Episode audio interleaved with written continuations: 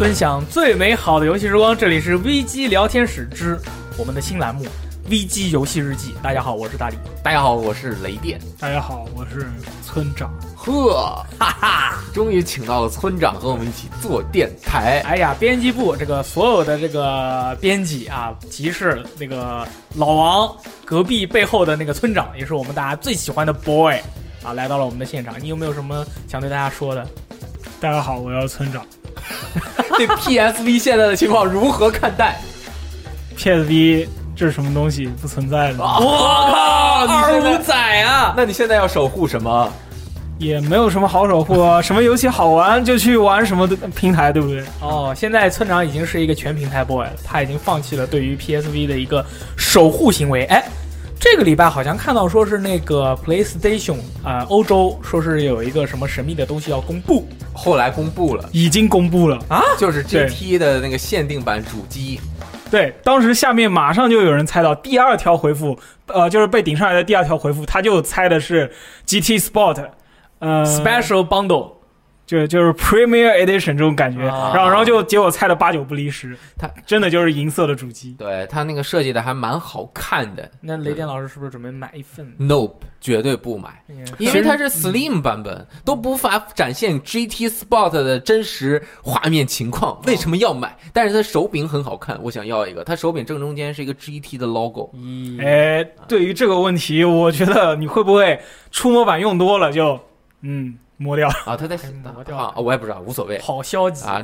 但反正 Polyphony Digital 是吧？这个 GT 赛车的工作室是日本的工作室。嗯，那么今天我们是不是也要聊聊日本的一些游戏？没错，但是在这之前，我要先说一下的是，我们要一起来说明一下我们今次这个新的小板块啊，叫做 VG 游戏日记。那么到底是什么一个情况呢？什么一个情况呢？啊，就是说我们呀，每天啊、每年啊、每月啊、每日啊、每周都在玩游戏，各种各样的游戏，各种各样的游戏。然后我们这个 VG 编辑部里面的各位朋友啊，这个。把自己对于一款游戏的一个想法，因为一个人对于一个游戏的想法，他是不断的根据时间的积累在渐进的。所以说，我们就是有时候觉得，哎，我们盖棺对于这个游戏能够在十个小时、二十个小时或者一百个、一千个小时内盖棺定论吗？是可能是不能够的。我们必须要去长久的对于一个游戏做一个评价，说不定哪一天它更新了一个 DLC，或者是。你又体验了它的一个新的系统啊，你感觉就不一样了。所以说，我们这个这一次就是说，大家把自己的这个对于游戏的评价，通过这种不断更新的方式把它记录下来。最重要的是，我们要把游戏游玩中对游戏的发现，通过分析就是分享给。对这个游戏也不了解的玩家，对这样子能够拓展大家游戏的疆域，可以多去尝试一些自己原本不太擅长或者自己觉得自己不喜欢，没准一玩就喜欢上了游戏的类型呢。哎，是这样。对，同时我们也会跟大家分享我们非常喜欢的类型的一些新作品，我们玩了之后的一些感觉。对，然后有时候我们更新的时候，可能我们这个游戏我们就玩十个小时，这个礼拜就聊了一下，下个礼拜啊，就这个礼拜到下个礼拜中间，我们可能这个游戏玩了八十个小时，我们有。新的感觉，我们就到时候再把自己的新的感觉说一下，是不断的更新，不断的成长。这个问题其实我非常严重的，就是我对一款游戏的判断经常是会不停的变化。嗯，像东哥呀，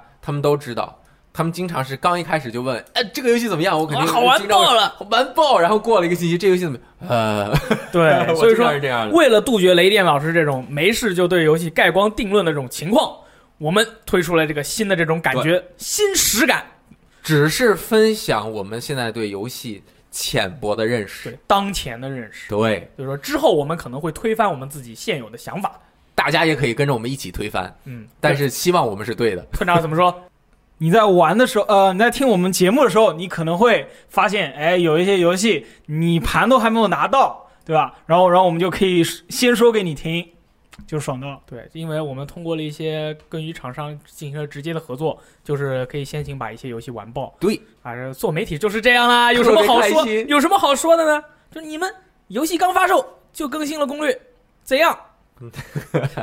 啊，好，那今天我们也是每个人选了一个游戏，同时我们好像还有一个很集合的主题，这三个游戏都是日本的。对，然后我。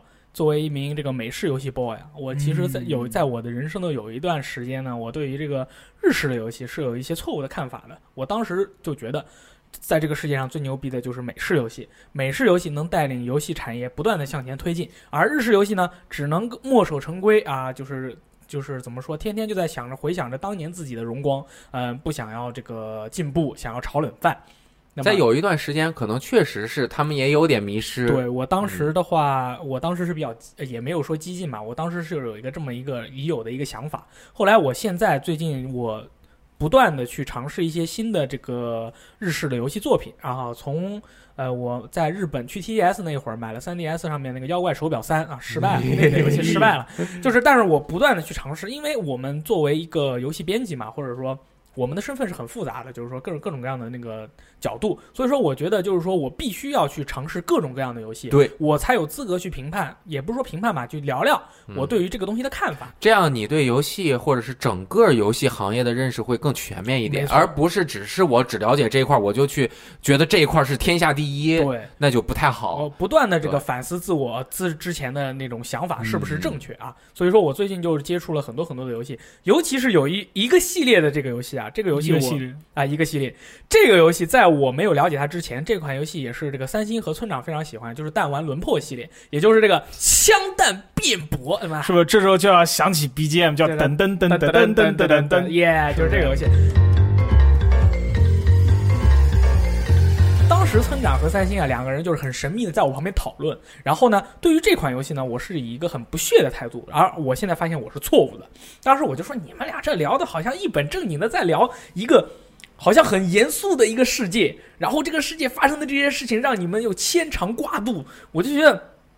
哎，这什么呀？然后那那我就听听喽，就听他们说什么啊、人类史上最大、最恶、最可怕的事件，然后发生那个事件以后，让世界毁灭，然后这个毁灭了，这个这个世界应该怎么样？现在哦，好傻哦，这什么设定？这傻不傻？怎么？我跟你说，然后我就问他们，我说，那导致这个事件的人都是谁啊？然后虽然他们说就是绝望，我说的绝望是什么啊？他们说就是就是一些人是超高校级的 boys and girls，呃，我就想呃超高校级的，当时我就在想，我就问他们，我说一个人如果他是超高校级的，对吧？那么一个大学级的普通的，是不是就比他们强了？因为他是比高中强，但是可能就跟大学的比起来就会差一些。然后这个会回答没正没有正面回答我这个问题，就是甩给了我一个游戏，说弹丸论破一玩一下，就跟我们当年玩食神的时候一样，怎么啦？一碗杂碎面，就是啪撇到你面前尝一下，完了，一碗然后呢，一碗，我的天！沉迷了，哇，我跟你说，这个游戏当时就完全的改变了我对于一个文字冒险游戏的认知。因为其实我之前是玩过这个逆转裁判系列嗯啊，我当时把这个弹丸弹弹丸论破啊一打开以后，首先映入我眼帘的是几百个，其实就是十几个啊，这个那个形色各异，然后性格各异的这个人那个角色，嗯我当时就觉得说，嗯，好，OK 啊，没问题啊，就是每个人都有自己的个性，OK 啊。那很多这种嗯那个嗯文字冒险游戏都是这样，但是为什么有这么多人？对，这这个就是它设定上的一个不同的地方，就是你可能看到别的啊，不是你第一反应可能是这是一个卖角色的游戏啊对实际上它也是一个卖角色游戏，但是它卖的比较有技巧。啊对，然后我当时就我就心里在想啊，那这这这么多人，我记也记不住了，这这么多人我怎么记？玩了一个小时，所有的人名字我全记住了，所有人的性格我全部记住了，就是很有个性。一下子就是他们人物的那种性格塑造啊，就是上来几句话，然后他那个人物的那种崩坏的脸，立马就刻到了你的大脑里面。嗯，因为我其实从小也就是一个金黄看漫画和这个金黄是什么？经经常看，经常看黄嗯黄色漫画叫金黄，金黄的 boy，好吧。好，可以可以。所以说，对于这些角色，我就我也不知道为什么，就一下子刻入我脑海中。然后我当时就对每一个角色的好恶啊，就是喜欢和讨厌，立马我就从我在我的这个在我的这个大脑里面呈现出来，就是这个角色，我就特别讨厌他。这个时候，村长就在旁边嘿嘿一笑，说：“这些人会死哦。”我说：“什么？不是看起来一个很有爱的一个，每个人那种人设看起来也不是那种会出现一种大杀气的那种感觉的那种游戏吗？”哎，这个就是你一开始想不到的一个地方，因为一开始大家看上去，呃，有些人很奇怪，但是一般都是一本一本正经的，对对，然后然后你之后就会看到他们脸怎么变成这样，对，然后开始就是介绍这个游戏的规则啊，这个这这这太多的我就不说了。整个游戏玩下来，我当时就是一代把它玩完了以后，我当时就觉得这个游戏真的是它的系统就是屎，它的那个论破系统，就是它的法这叫什么？屎还行，对，学籍裁判，学籍裁判，学籍裁判千疮百孔。是吗？就是说，他在这个，我觉得我以我浅薄的认识啊，我当时觉得，就是这个学籍裁判的时候，你会需要去用你现有的一些呃论论据哈证据，把别人说的谎话给击穿。但是他有时候呢，其实是没有设计的那么好，你这个东西会你在中间会卡壳，就是这个证据，呃，其实对于这个这个情况能够击穿呢，它是。你如果是不看攻略的话，你自己纯想想不到，哦，就是它的矛盾点没有那么明显，没有那么明显。当然也有可能是因为它的那个呃设计的比较好，我我比较傻，我没想到。村长怎么想？村长怎么想？这个的话，我觉得还是可以的，因为因为我在大部分情况下你都猜到，还是可以联想到，就是你可你可能就是，嗯，我比较傻，不是，它有 HP 这个设定，对不对？就是用来给你容错的嘛。你基本上你想错了一次，想错了两次，你只要方向没有完全错掉，大概就知道是哎应该这么弄。哎，但是这个和逆转裁判不也差不多吗？其实逆转很多时候在你出示证据的时候。你可能刚开始也发现，但是最后他给你点破的时候，你发现哦，还是有联系。对，但是这个的话，如果用这你这种那个思路来理解这个东西吧，你这个是结果论，对，就是你已经知道结果，往前推，哎呦，这个能联系得上。但是如果你不是结果论，而是你当前以一个懵懂的状态去考虑你已有的这个证据和当前的这个情况的话，也许你是考虑不到的。但是我能明白，因为这是一个思考的游戏，你可能思考不到那儿，那就是你的一个盲点啊。这是我们从两面来看这个问题，我觉得还可以。但是就是说，当时我第一次玩。他那个学习裁判的时候，我完全无法理解他这个系统的一些操作。譬如说啊，别人在说话的时候，你要对着他那个字字砰打一枪，然后那个子弹是有延迟的，有时候那个字过去了还没打到啊。这个是初代开始一个设定，之后会得到一个技能啊，就是发射更快啊。或者后来后来我一个就比较熟练了，就是他在他这个字儿，我先全部都看一遍，然后我要打哪个的时候，我提前就射啊，这样就可以了。但是大概是这样，这不是正好发挥了你射击 boy 的能力的时候吗？对，然后但是我就觉得很神秘，你知道吗？就是那他他到底哪里好了？你说的都是不好。但是好的地方就在于它这个系统，它在自己的那个设定上面，尤其是在二代，它是达到了一个新的不一样的地方。就是说这回它在那个二代的时候加入了一个叫做呃闪耀字谜改哦，那就是比以前还要更强了。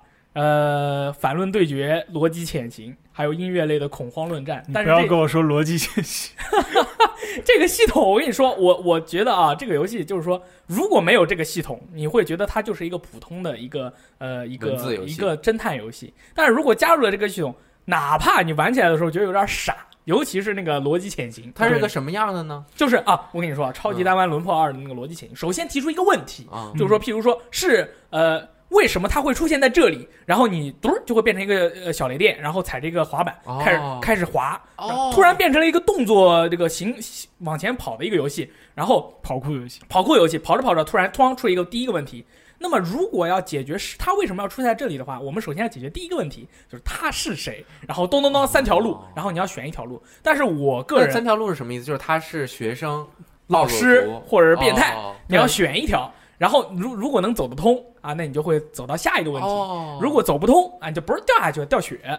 其实呢，他这个这个小游戏，我觉得一开始应该是 OK 的，但他选的这个位置有可能不一定对。就是他这种慢慢来啊，对，让人心焦的这种游戏，应该是。选择一个你一开始根本想不到的一个问题，但是他有时候那些很简单问题，你你觉得就是用用一个选项马上就可以解决的，他给你设计，然后就出问题。哦，而而且它它这个系统里面还有一个就是中文版和日文版的这个游戏啊，它就是有一个巨大的不同，是在这个系统里面有一个叫做闪耀字谜的，这个很难呀，因为日本字谜肯定和中文字谜不一样啊。村长说一下，不是这个。中文化之后完全变简单了啊！就是他要字谜全都重新写，对不对？对对，因为因为日文的话，你相当相就相当于你。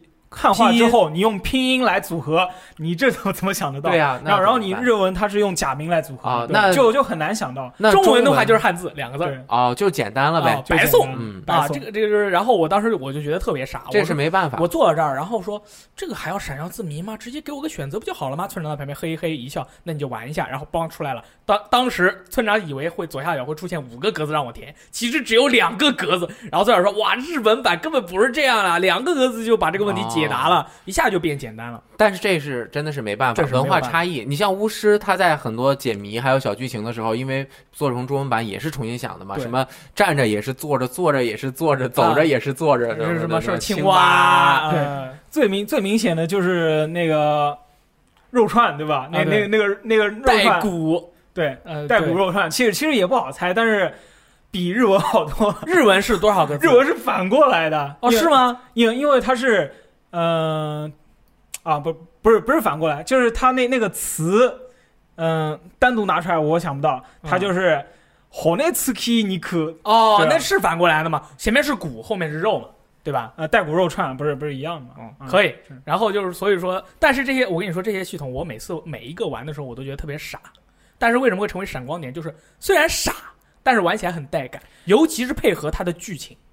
对，就是，嗯，你之前不是说那个论破，嗯这个你觉得不是特别好，对吧？对对但但是正是因为有这个系统，嗯它才能叫弹丸论破。对对对，它就是把你这些呃辩论的点全都具体化了，就嗯。变成一个你能玩的游戏。平时的话，你就是看，就是在那边毫无波动，但是这样玩起来，你不一定觉得很好玩，但是是就是气氛带动起来对，就不能把不能把这个东西去掉，尤其是玩到中后期的时候，你会把这个系统和剧本还有 BGM 全部都集合在一起的时候，你会发现这个系统确实还是，哎呦，我我我承认还还不错了。我觉得他就是在努力的把系统，也就是你的玩法和它整个故事的主题是统一起来的。嗯虽然你看起来傻，但是你用枪去击破一句话的时候，不就是你在思维逻辑中去击穿谎言的一个动作吗？就是去！他是把一个呃你的逻辑或者思维的东西形象化出来了，这一点我觉得特别不容易。包括刚刚说的那个叫什么逻辑潜行，逻辑潜行，那不就是你的一个思考方式吗？你就把你的一个思考方式，它能够用别的方式去表达出来，也是一个很很很不错的创新。我现在想想那个逻辑潜行，那个当前的那个玩的时候，那个感觉还真的好傻。他就是我觉得把所有东西都抽象化了之后，又用它游戏中的一种表现图像的方式给你展现在你面前。嗯，因为我最近是没有时间，如果有时间的话，我还真挺想想玩玩这个游戏。我只玩了一个开头，还没有玩到枪弹辩驳的部分。对你一定要去试一下我跟你枪弹说辩驳，，尤其是你打到最后的时候，它会通过别的方式把你的系统，我我这个说算剧透吗？呃，你应该不算，大家啊想不到。他用他用你想不到的方式把你这个系统升华了。哦，就是你以前都是碰打一颗子弹，就是那种感，哎，大概是这种感觉。然后后面让你觉得你变成了超级赛亚人我靠，后。面我跟你说，整个就你把这个系统就不一样了我我觉得这种就也属于通感的一种，啊！就让你的最最后完全燃起来。对，就是让你射爆，让你你的一个行为和你的游戏的系统的操作能够结合在一起。虽然结合点看起来是他能够想到这个结合点就非常的不容易，这也是这个游戏呃和其他游戏最大的区别吧。还有呃，也不是最大的区别，是它那很特殊的很特殊的一点，但是它最大的区别在于它的剧本，哦，它的剧本是被说啊，小高和刚是不是因为写过啊、就是因为写了这些剧本，经常被人送上天啊？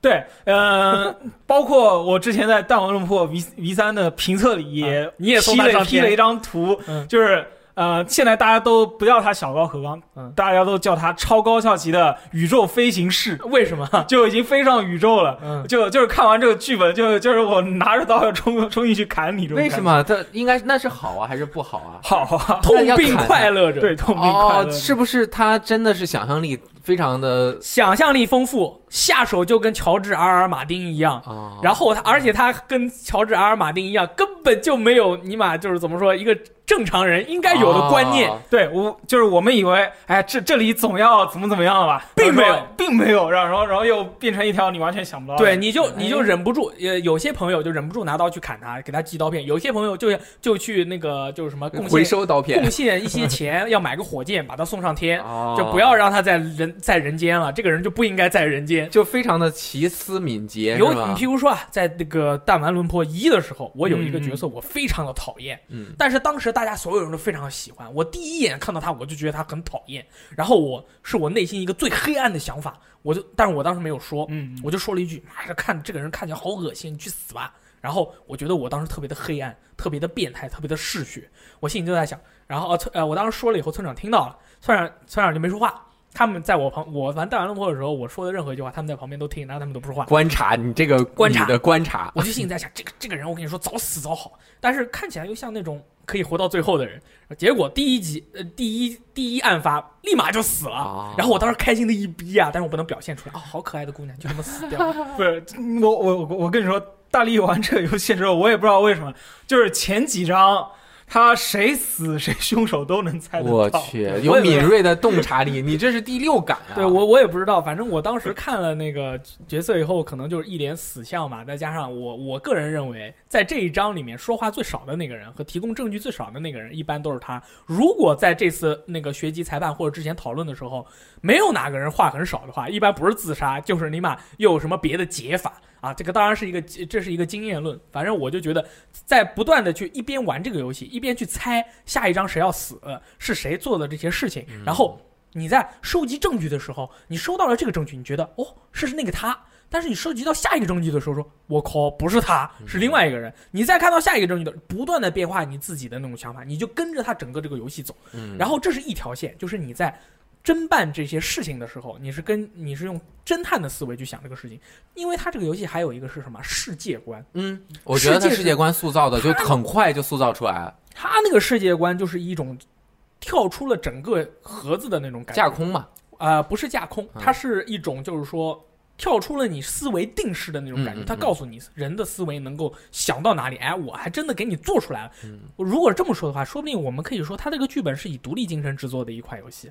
其其实我记得当时哪个访谈里，他们就有提到过类似的这种说法，就就是小高和刚当时好像好像就是嗯名不见经传的，但但是就是哎就以这种独立精神想出了弹丸论破这个东西，然后就上了。当当时其实他最早不是在 PSP 上出的嘛，对，当时是真的呃玩玩这个游戏的人，嗯、毫无期待。心呃毫无波动，就是大家根本没在讨论这个游戏啊，那他玩了之后也没有发现这个游戏很好玩吗？呃当时不是是嗯呃，当时我还没有特别关注业界嘛，然后就是在我我们这群大家玩 PSP 的人里面，嗯，没有人知道。然后然后当时我就一个人在那边，我还不懂日文，但是我就玩的暗爽，是吧？嗯就这这个这个游戏非常独特，非常的独特。我觉得像这类非常独特的游戏，它就很难告诉别人，或者是传递给别人，他要花很长的时间。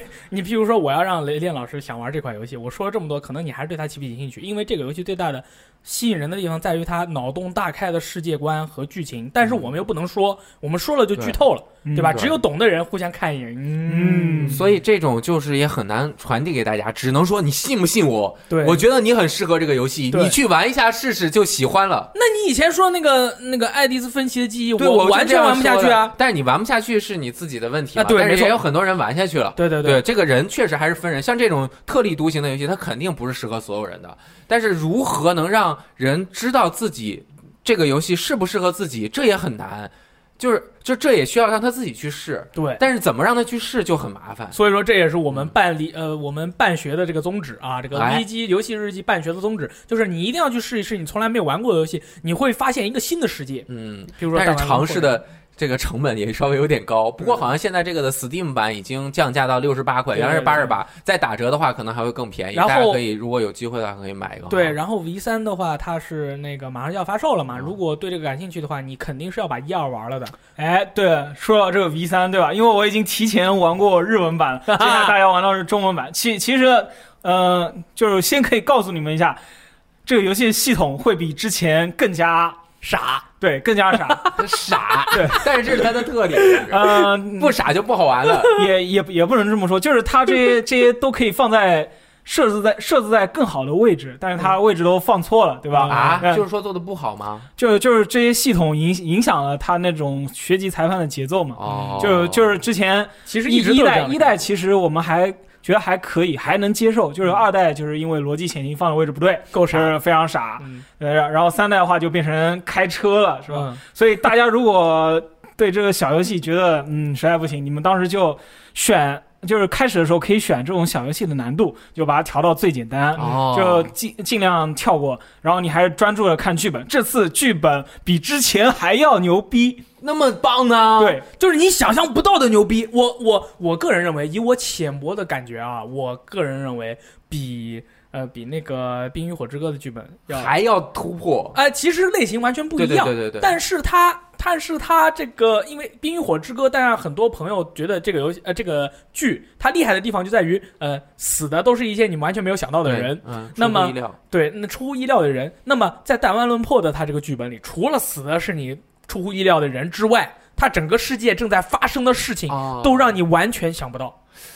因为就我只玩了个开头，他是把很多人直接关在了一个像异世界一样的一个对。超校高校里面，没错，窗户一封，啊。说你们这些人十几个人想要出去，你就要先在这多长时间之内杀死一个人，并且在审判的时候不能让别人发现是你。啊，如果最后这样的话，你才能够出去；否则，如果你们不杀人，你们所有人都在这里对，如果被发现了会怎么样呃，被发现了的话，他就就他就被处刑。？OK，明白。反正就是这样的一个世界观下，我有点能感觉到会有非常奇特的突破，但是我想不到你们说的那种那么那么大的翻天覆地的一个一个主题的生活。我我们就是用不剧透的方式来概括一下的话，嗯就是我靠，骗你，嗯哦让让你觉得是怎么怎么样。他从各个角度来骗你，哦根本不不仅仅是在剧本里或者这个人死没死这种方法来骗你，就是脑洞特别特别大，是不是对？极大。你当时玩了以后，你就感觉我靠，我好想找一个人聊聊呀，就是那种感觉。对，就像我玩完新弹丸论破 V 三之后，你们两个都没玩，我就没法剧透。很难受啊哎，那这个游戏它系统嗯，很有特色，对，玩法也是很有特色发子弹，他的画风和这个之间还是挺配合的，我觉得。啊，对，他的画风的话，就是你第一眼看上去觉得还是呃丑乎乎的，丑乎乎的，就是那种人，就是感觉就是扭扭歪歪的，个个都感觉是变态的那种嗯感觉。然后，但是你看着他是那种嗯、可爱画风的，还是偏向一点可爱画风那种感觉。你觉得这个游戏不怎么样啊？不是不怎么样，就画边框很对 cult，就是比较小众的一个感觉但是其实这个游戏好像是十八叉的，啊。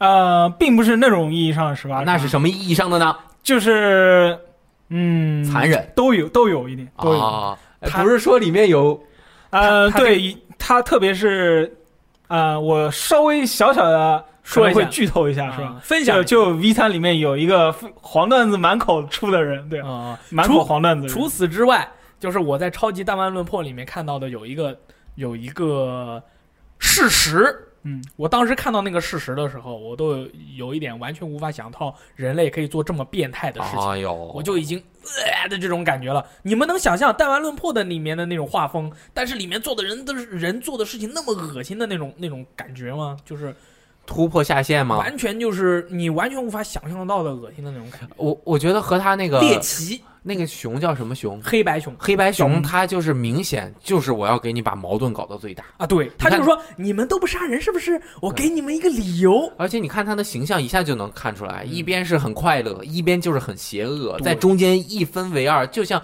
要么就是快乐，要么就是邪恶，就是很感觉就是很矛盾。所以说，雷电老师玩一下，把它肯定会你最起码把一代玩完，你只要一代玩完你就中毒了，就是说你之后所有的东西你都要补，你就嗯停不下来。因为我虽然我也知道你是一个李阿居，但是但是就是现充，没有啦，你们总这样乱说，人生阶段啦。嗯，所以说我觉得你应该去体验一下，你会感觉就是你可能会比较喜欢就是美式 RPG 那种奇幻风格的那种感觉，或者是辐射那种各个派别之间的一个对立，嗯呃，或者是反正就是大概是这种感觉。那么这个会给你一个完全不一样的世界的另外的一种感觉，它也是 shocking 啊，令人震惊的。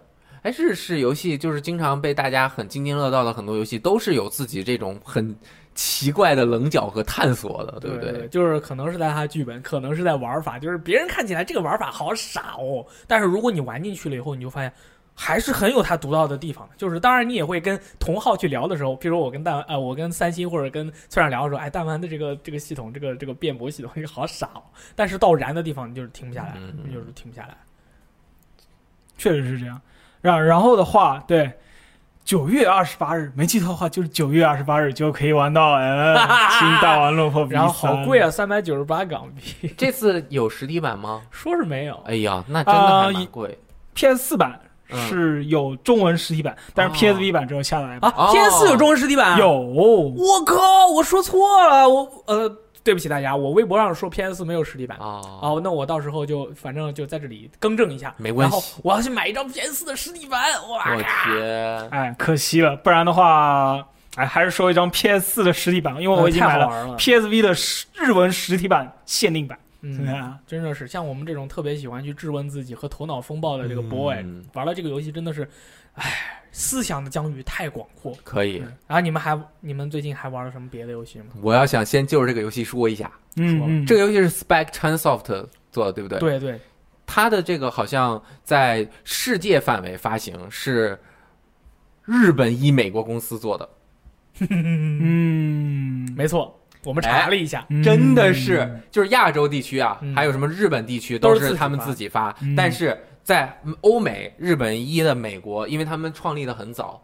就在美国想把日本的游戏带到海外、带到全球去，所以他已经打通了这个渠道。在一些其他的日本厂商在没有拓展呃欧美的这个媒体渠道之前，呃，他们还是能够帮助一些本土的其他的日本公司来进行发行。这样其实他们的工作是蛮重要的。嗯，要么呃没有媒体在中间给大家介绍这些游戏的话，很多人都不了解啊，对不对？然后，嗯那么我们嗯今天后面要说的几个游戏是不是都是日本一的？啊，没错，哎，哎，对，日本日本一的话，对大家对他印象可能都是《魔界战记》，但其实他厉害的地方就在于他的那些哎奇奇怪怪的作品，对，其实你看他那些建设，呃，就是建站，也也不是说建站，就是他这个社成立之后出了游戏，基本上都是单个的比较多。嗯对，除了魔界战记之外，对，基呃本上除了魔界战记之外，之前也有一些系列，但是现在都没了嘛。但它很多都是，哎，就是一击脱离流，啊你出了之后你就不会再有续作。但这个这个游戏，哎，对吧？可以厉害。你觉得呢？你最喜欢日本一的哪些游戏？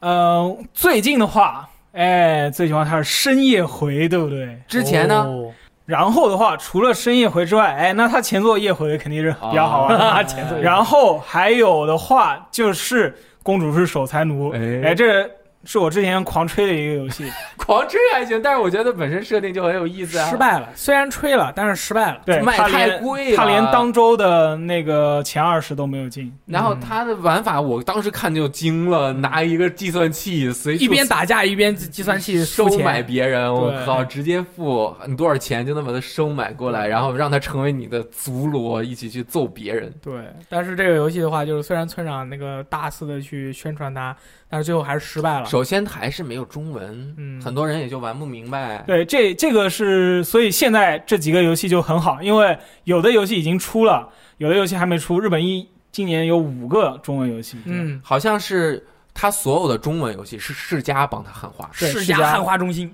就是他在亚洲除日本地区之外的其他地区的发行，日本一的这些游戏啊，原创的游戏是交给世嘉来做的。嗯，对，你们可以还可以看到放逐选举、魔女百麒麟二，然后。嗯，卢佛兰的地下迷宫与魔女旅团，还有一个香亭公司创造记，差点就背不下来了。哇这么厉害都没有做笔记，是这样，爱太深了。就是我们编剧最具有这个独立精神的那个玩者啊，村长。哎，哎，日本一我特别喜欢它的一个原因就是它这它这些游戏都是那种非常有独立精神的这种游戏，因为因为就是我根本想不到，啊、它会出这样的游戏，不然的话，有些社大家都知道它，比如说 S E 就是两大招牌，嗯最终幻想和 D Q，然后 D Q 你知道你。永远都知道它大概是什么样，然后会给你一些小惊喜。然后最最终幻想的话，每一次都不一样。其实也是每次都不一样。对，哎，我这个但是没关系日本一就是我觉得日没没问题，我觉得区别在于日本一它最重要的一个区别是，他敢于去做一些没有人尝试过的类型的内容。他妈边边拿计算机打人边去付钱的一个游戏。，对他可能 在做完之后他就知道我这游戏可能没有办法像 SE 啊对。对、Capcom 啊、BNEI 啊、呃 From 大 Soft 呃，对，就是做不了那么大卖，和 From Software 其实有一点像，嗯，就是 From Software 做的游戏也是非常小众，慢慢的变成了大众，但是日本一离这个还还有一点还有一点遥远，但是他其实蛮沉浸在自己活在自己的这个世界，并且有一堆像村长一样特别支持他的人。啊，但是有一年突然社长跑社长跑出来说了，我有啊点受不了了，大家快买游戏吧，不然我们要倒闭了。因为他啊九那那个那个是，嗯，那那个那个是是一个谣传，那个是玩笑话，我知道，啊，但是其实我只是说说而已。呃，其实他从九几年开始建设，就是创建这个日本一，到现在零几一几二十多年了。嗯，虽然不是那么老的一个日游戏公司，但是他从建设的时候那个名字就很厉害，对不对？嗯日本日本一一就是想要做日本第一。其实他，嗯，要是提起他这种创新精神，我觉得说不定可以称得上是日本一。在这一方面，嗯他真的是很有魄力。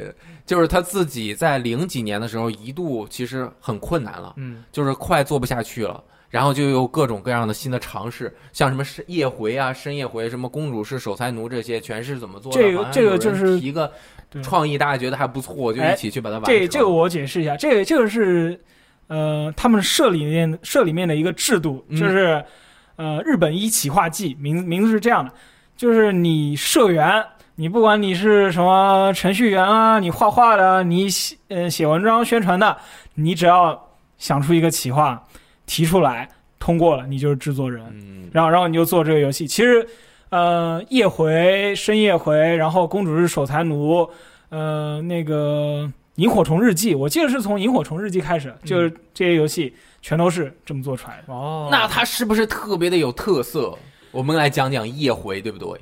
对，夜回的话，它就是一个恐怖游戏。但是是二 D 的，啊，对它画风的话是其实是比较萌的那种，嗯呃，这个画风就比较难解释，但是就是它，我我觉得它是想营造一种，呃，在萌的环境下，呃依然很恐怖的依感觉，然很恐怖的感觉。哦，那他怎么为什么能表现出来呢？呃，但是我知道尸体派对嗯，也是稍微有一点萌，嗯就是一一系列像用 RPG Maker 做的那一类的游戏也很恐怖的，它是气氛的烘托。那这个好像他自己的画风更突突出一点，那小女孩更可爱很可爱，对，其实它的基本那种玩法、那种构架，很类似于那种 RPG Maker 啊的恐怖小游戏，也是你探索找东西，然后达成某个目标，对，然后里面会有 BOSS 战啊、追逐战啊什么的。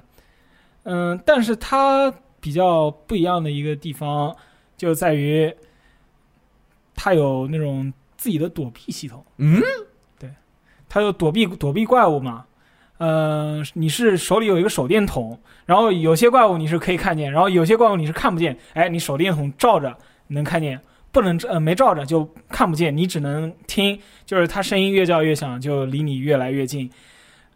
嗯、这就这这里有一个矛盾点，就是你不用手电筒照呃用手电筒照着它的时候，你就没法背着它跑，对不对？啊你就没法跑路，对，所所以就你只能不照着它，然后狂跑。就是越害怕对，越不行，越害怕越不行。挑战你自己的恐惧，就是像没了命一样狂跑。然后，然后的话，它也是有那种耐力槽的，不是像有些 RPG Maker 这种小游戏是没有耐力槽这种限制，嗯你就狂跑，从头跑到尾，就一直很紧张。它这个是你有耐力的时候没有那么紧张，你没耐力的时候，你发现哇，我怎么跑的这么慢，然后就被追上，然后哎，然后就死了。这也不恐怖啊！哪里恐怖了？就是你可能我这么死了删档吗？不删档，可能是我我这种口头表述比较难表现出来，但是你玩的时候你会听到心跳声，就自己的心跳声，是游戏里那个扑通扑通扑通。它它这个氛围营造的很特殊，给你一种看似宁和详尽、这个安宁，人也很可爱的这种感觉，冷不丁的就给你来一下。它是不是在游戏里面那个主要的吓人方法有哪些？主要的吓人方法嗯就是大家熟悉的 jump scares，就突然蹦跳出来一个东西。西吓你一下。呃，然然后的话，其他时候就是你你周围有怪的时候，你心跳声就会扑通扑通扑通的嗯响，这就给你一种心理上的压力嘛。嗯，而且长时间你扑通扑通很久，你也不知道它什么时候出来。对，其实你周围都有，你嗯你可能离他们还有一段距离，大概有个二三十步，你就很小心的，走走走，对，就很小心的走走走走，怎么还没有在哪儿？然后忽然看到了就很害怕，然后，掉头然后然后后然后就手电筒左照照右照照，结果都没有，对不对？就结果在背后，压力很大。嗯，呃，夜回、深夜回吧，这两个两个游戏就是一前一后，他们要讲故事的方式都是一种，嗯，应该都是一种倒叙的手，就是先倒叙的手法，先让你知道一个东西，呃，然后你光凭这个东西，你可能能解读出来的东西不一定特别多，或者就是你解读出来的东西是错误的，然后他再通过你之后的行动，慢慢的告诉你其实是发生了什么。哦，就是整个小镇上发生了什么，是不是？嗯、整个小镇它并不会解释的特别清楚，但是你身上发生发生了什么？哦对，比如比如说一开始，嗯、一剧透个一开始应该没问题吧？就是叶回一开始，哎，拖着狗去散步，嗯，然后哎扔扔了一个东西出去，狗过去捡，然后被车撞飞了。嗯，对，就当时的情况是这样的。对对当时站在日本非常宁静的一个夜夜晚的这个十字路口，也不知道为什么那么晚，小女孩还要出来遛狗。对然后她就拿了一个小石头，biu 丢到了马路中间，那个狗就去捡小石头玩。结果这个时候毫无提防，因为刚开始玩游戏都不知道怎么回事，就过来了辆车，嘣一下就把它撞死了。原来音量是二十，撞的时候音量是一百。好可爱的狗狗啊，上来就死掉了，对，怎么能这样呢？所以说，它这个游戏其实除了这种吓人的手法之外，它讲故事的方式或者说讲的内容，也有时候你会觉得比较残忍。是吧嗯对于一个小学小学生，他可能都没有理解，哎，这这怎么飞了，怎么不见了？十八叉小学生不能玩，哦，所以说这个游戏看起来，它不管是它的封面还是它整个画风，看起来是非常可爱萌系的。但是其实这个游戏根本就不能卖给小学生。对，它在那个中文版，大家看到看到那个中文版封面上也是印着个十八叉，哇其实没有问题。哎，他这回深夜回里面，他是讲了两个姑娘。我当时在信游乐坛里面也给大家介绍，说是讲讲找了两个姑娘互相找对方的一个故事。对，然后我当时脑海中就想到的是，也许是我以前看过的一个传说，我不知道我说的对不对，村长嗯你可以不评价。我以前看过，就是日本的，还是就是各地其实都有一个传说，就是二重身的一个意思，就是说哦每一个人，你在这个世界都有一个二重身。二重身是什么意思？就是另外一个你，他也在这个地球上生活。娜娜，sorry，然后你不知道你在说什么啦。然后有一天，你突然在茫茫人海中看到了一个人，他跟你长得一模一样，但是他的脸是阴沉的，是恐怖的。当你看到他的一瞬间，就有一种神秘的力量告诉你，当你看到你的二重身的时候，你就怎么了？你就要死了，你就要死了。那那个二重身会死吗？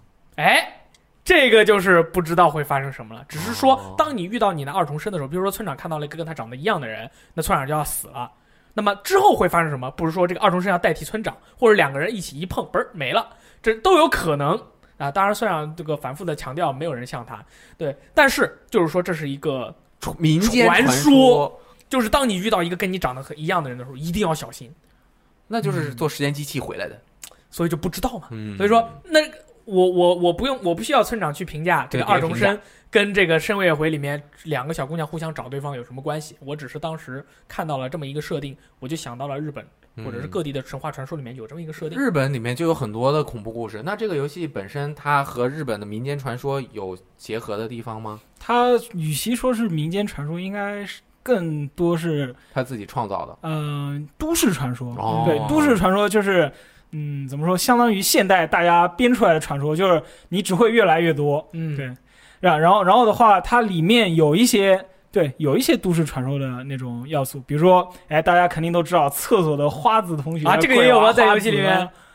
有有，哦，对，这这个的话是在初代就有过，呃，然后具体在什么地方呢？我们肯定不说，大家自己去找。在别的游戏里面也有啦，厕所的花子嘛，就 RPG Maker 的恐怖游戏，每次你要不然去学校、医院、呃澡堂子，对吧，都会有厕所，跑去厕所，最后一间打开都会给你来点什么小福利啦，咣吓你一下啦。，对，厕所也是他们非常喜欢的一个地方。比如说《寂静岭》里不是也爬出过一个那种什么人？电影里我说，啊，可以，嗯、然后的话，之前不是说到两个小姑娘嗯互相找对方，其实它这个设计是比较巧妙的，就是历嗯、比起前代来说，我我觉得这个设计是非常好的，啊就是用一种比较简单的方式来制造悬制造悬念。嗯，对就是一开始就设计了一个谜题，为什么这两个姑娘互相找对方是吗？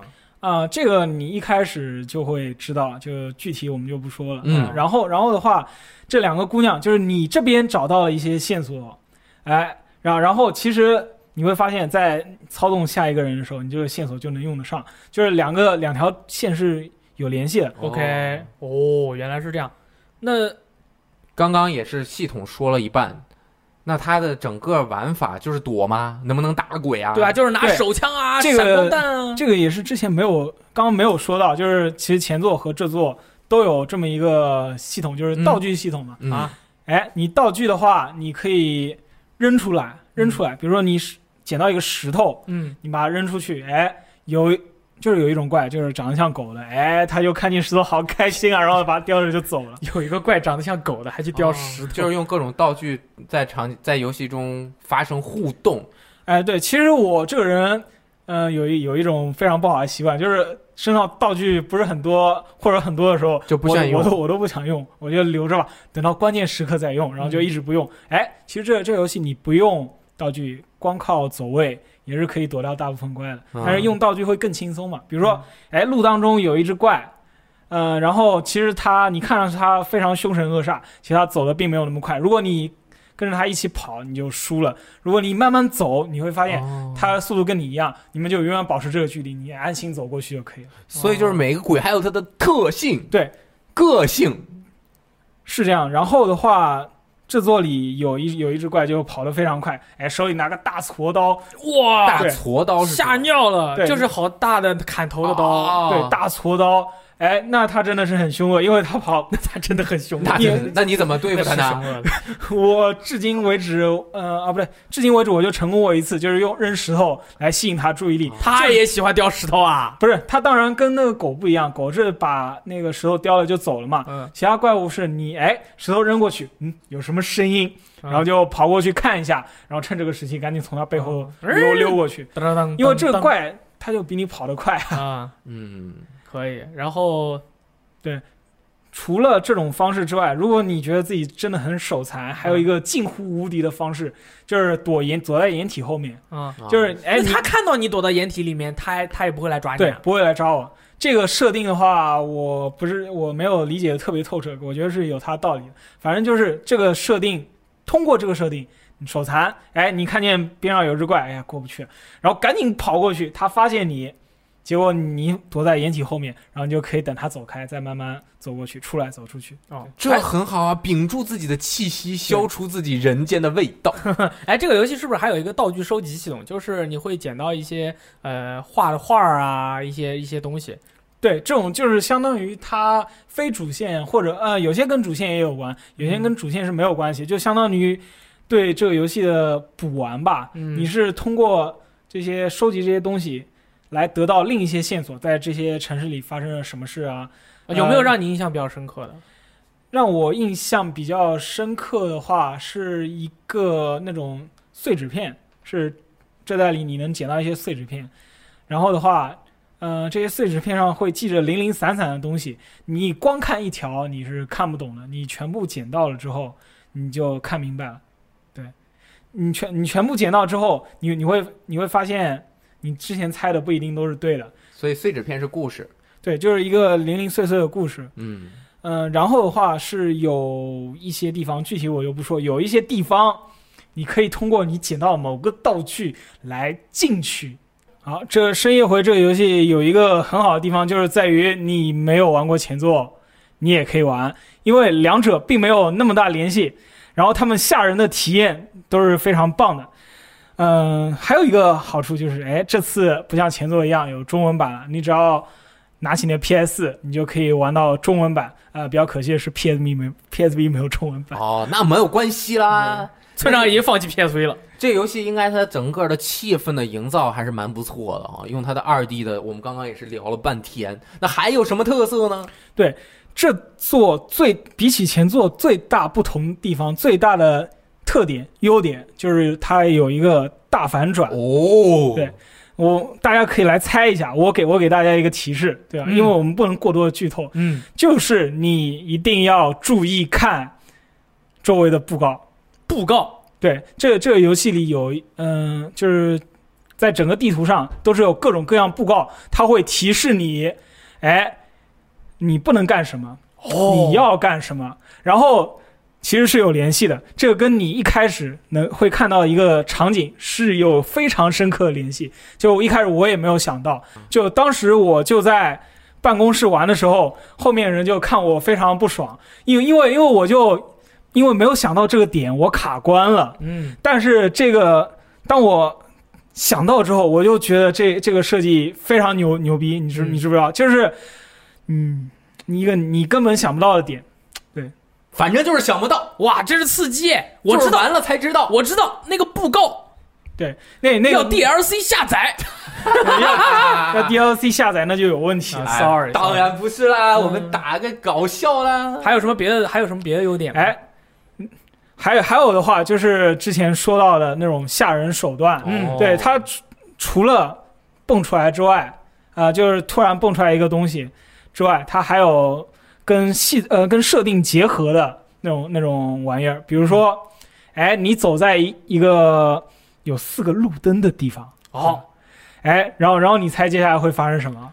我知道，路灯都爆炸了，我被炸死了。哎没没有爆炸，哦，就是也跟之前提到的那个你要认真看布告是一样的。如果你没有认真看布告，你在这四灯四个路灯的地方，你一定会死。哦，感觉怎么跟塞尔达传说一样啊？对就是给一些你跟场景有关的提示，最后如何跟场景互动，也成为了这个游戏主要的一个玩法之一。对，然然后如果你不按照他说的做，你就突然哇，然后然后然后我我我当时就是三星在边上，嗯我突然蹦了一下，然后他又蹦了一下，说你你说你为什么吓我？哦，对了，对于这样的话，我还有最后一个问题问村长，这个问题也是我困扰了我很久。每次看到村长玩相关的游戏，然后我作为一个视频组的 boy 啊，在直播方面，我们也要做更多的苦工，对吧？所以说，我就要问村长，为什么你在自己玩的时候，你就会被吓得蹦起来，但是你在直播的时候，你就稳如泰山，如同佛祖一般呢？很镇定，呃，其实我并没有在直播的时候和在线下玩同一个游戏，你有没有发现？呃，好像是，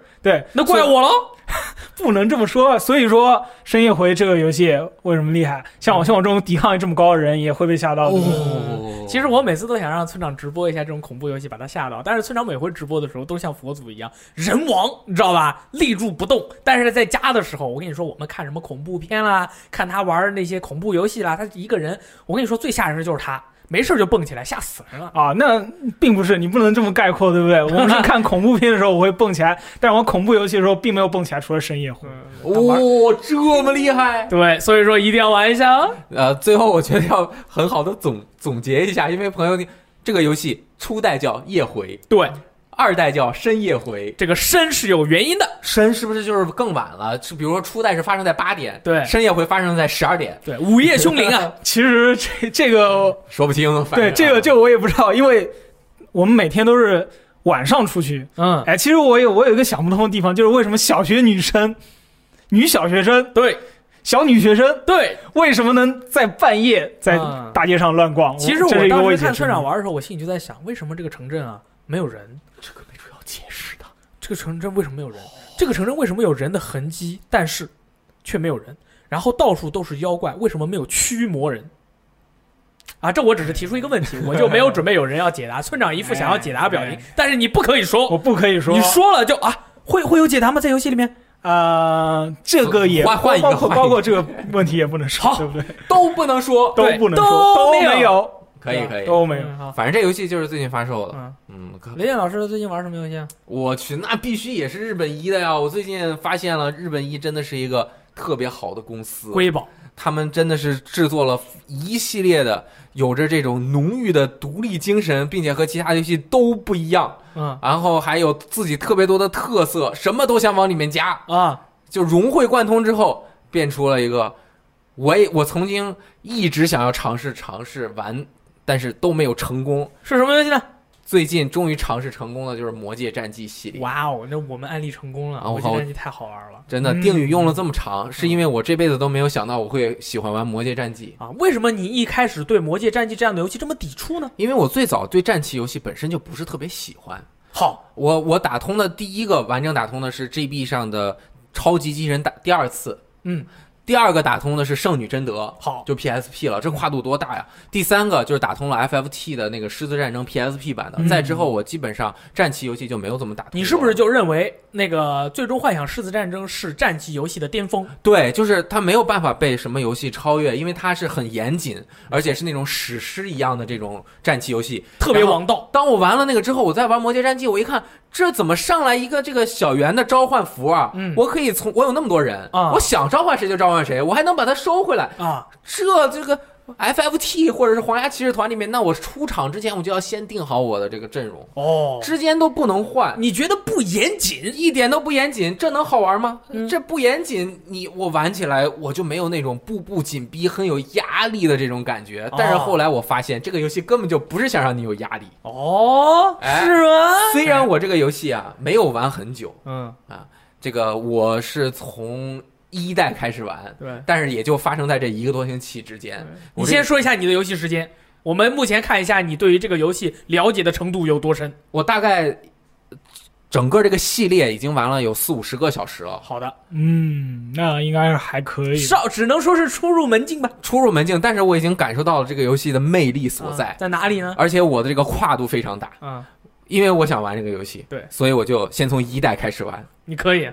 一代我就进去了呢，那个主角哎。是一个从呃这个棺材里面立起来的一个魔王，嗯，然后他发现自己已经睡了好几年，哦，然后呢开始游戏之后，我发现啊他这个格子不清晰，你这也这也算你的狮子战争也不清楚啊。就是我看不清，嗯，啊还是 PSP 版的嘛。可以可以。然后我就说，那我试一下二代，所以一代大概就玩了不到一个小时。好的，哇，一代剧剧情其实一代剧情非常精彩。真的，一代剧情是真的是非常好的哈，但是呢，我就没玩下去，失败了。啊，但是一我就看了一下评论，嗯一代的系统不完善，啊，那不能说不完善，当时以当时为止还不错。但是在作为魔界系列来说，嗯它肯定是二代奠基了这个整个游戏的系统的基础的东西，都在二代中有一个比较完善的呈现。对，然后我就开始玩二代，可以二代我玩的时间很长，哦，二代我打到了第六章，嗯呃，也有几十集了。嗯然后他的这个故事啊，我觉得就很吸引人，嗯，为什么呢？因为这个主角呀、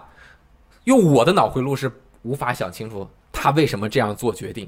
他就是我随便说了一个承诺之后，我就一定要去实现。哦，我知道为什么，我为什么雷电老师无法理解，嗯因为雷电老师是一名现充，他不理解 A C G 世界的热血和中二啊是什么意思，对不对，村长？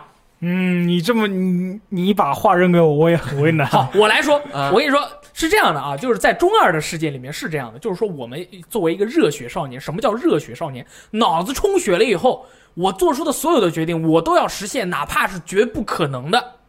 我就要死磕到底。但是作为一个逻辑派的雷电老师就觉得，啊、从理论上来说，或者从逻辑上来说，这个事情你没法达成，一开始你就不要做做这个下这样的一个、嗯一个一个跟人有一个 promise。就是这个约定，对，这个约定其实我觉得在有一些时候啊，这个约定已经起到了反效果。哦如果你按照这个约定继续去执行的话，就是反而会让大家都产生不好的结果。哦对谁都不好。那但是我还是要坚持这个约定去做，但是最后可能往往因为他的坚持和他的爱心，或者是他对整个所有人的包容，或者是怎么样，不管吧，然后他就是能够达到一个还算不错的结果。当然我也没有完通，不知道，但是没关系。然后他这个剧情刚开始就非常有意思，比如说一家人都因为受了感染，所有人都慢慢变成了恶魔。嗯，然后他他是他是其实是寄养的，对然后他的妈妈就开始熬大锅，嗯把他的两个小孩扔到大锅里面去熬，嗯熬锅就是为了把大魔王召唤出来，然后把大魔王打败，这样他们就能够不再成为恶魔。对，然后熬熬熬，我觉得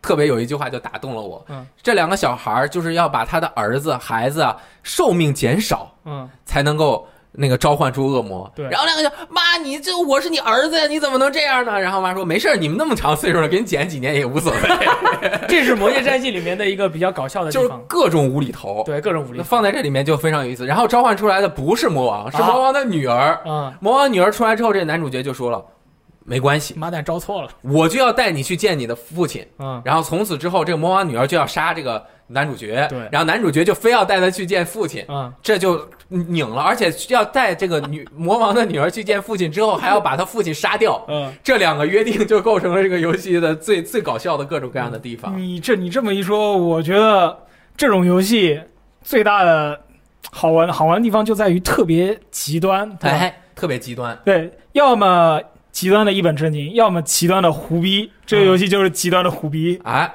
那雷电老师就在想，为什么那个恶魔女儿想着要跟着阿特鲁是阿特鲁吧？啊，阿鲁巴还 A D 什么 L，对对，反正要跟男主角去做这个事情，然后他又想杀这个男主角，为什么一直都没有杀掉？啊。后来我知道了，因为我剧情继续往后推进了一些，嗯但是我们就不多说了。嗯剧情是这个游戏的很外层的一个东西，哦，其实它的内核是特别好的。内核是什么呢？刷，没错，这也是我从来没有想到过我会去玩这个游戏的最重要的一个原因。哎，因为我之前在集合录过一期电台，哎，就是你在玩游戏的时候有什么癖好？他们请了一个在北京胡同里面住的一个哥们儿，哦，那个哥们儿就是刷《魔界战记》，可以每个角色都要刷到一千级。你是不是当时完全无法理解？我无法理解，他就是随时随地都在刷。他讲述了他当时玩游戏的一个情景，就是不管是看电视的时候在刷，嗯走在路上在刷，嗯干任何事情的时候都在刷级别。好，我不会喜欢这样的游戏，哦，你当时就对这个游戏产生了不好的印象。极不好，因为我觉得，呃，当然不是那个节目的，可能是我听的没有听的那么明白，嗯就是他刷的乐趣不理解，不理解。嗯，在我玩过这个游戏之后，我终于找到了这个游戏刷的乐趣。但是一会儿再说。嗯，二代玩完之后，我三代只直接跳过了，因为什么呢？我发现了这个游戏系列的一个特点。呃，二代和三代虽然一个是 PS 二，一个是 PS 三，三代是 PS 三，嗯但是二代和三代的画面效果基本上是相似的。好，但是四代也在 PS 三上，但是它的画面效果就完全进化了一个阶段，就感觉就像是它做完二之后，马上就开始做三，是用原来的那个画面引擎，但是 PS 三出了，我就要出在 PS 三上了。没错，啊，所以三 PS 三的三代就和二代的画面差不多，但是四代就有一个质的飞跃，它的整个绘图的精细度就完全提高了。嗯。这个角色他那个主角，他后面那个披风啪一抖开，因为他是呃令人恐惧的恶魔，恐惧之王吸血鬼。啊，对对，所以他就是蝙蝠，他的这个披风会变成蝙蝠那样在空中散去。我这样一看，我去，四代太牛逼了，我不玩二代了。二代打了六章就没有玩，然后玩四代，我发现，诶，这个游戏好像有问题。有什么问题？这个主角四代啊和二代完全不是一个故事，嗯没有关系。但是为什么这两个主角的性格都一样呢？啊，对对对，是是，他每一代的主角都都有点像。四代的主角也是这样，就是我一定要遵守约定，他是一个普里尼训练师。哦，这样就要说一下魔界世界中、魔界战记世界中这个普里尼的作用。哎，这个还有这个这个就是社畜，用两个字来形容。哎，你看了普你看了普里尼的那个那个背景介绍了吗？有，啊，这个魔界战记里面，我们用的所有人都是魔魔界的恶魔。恶魔啊，都是烂仔。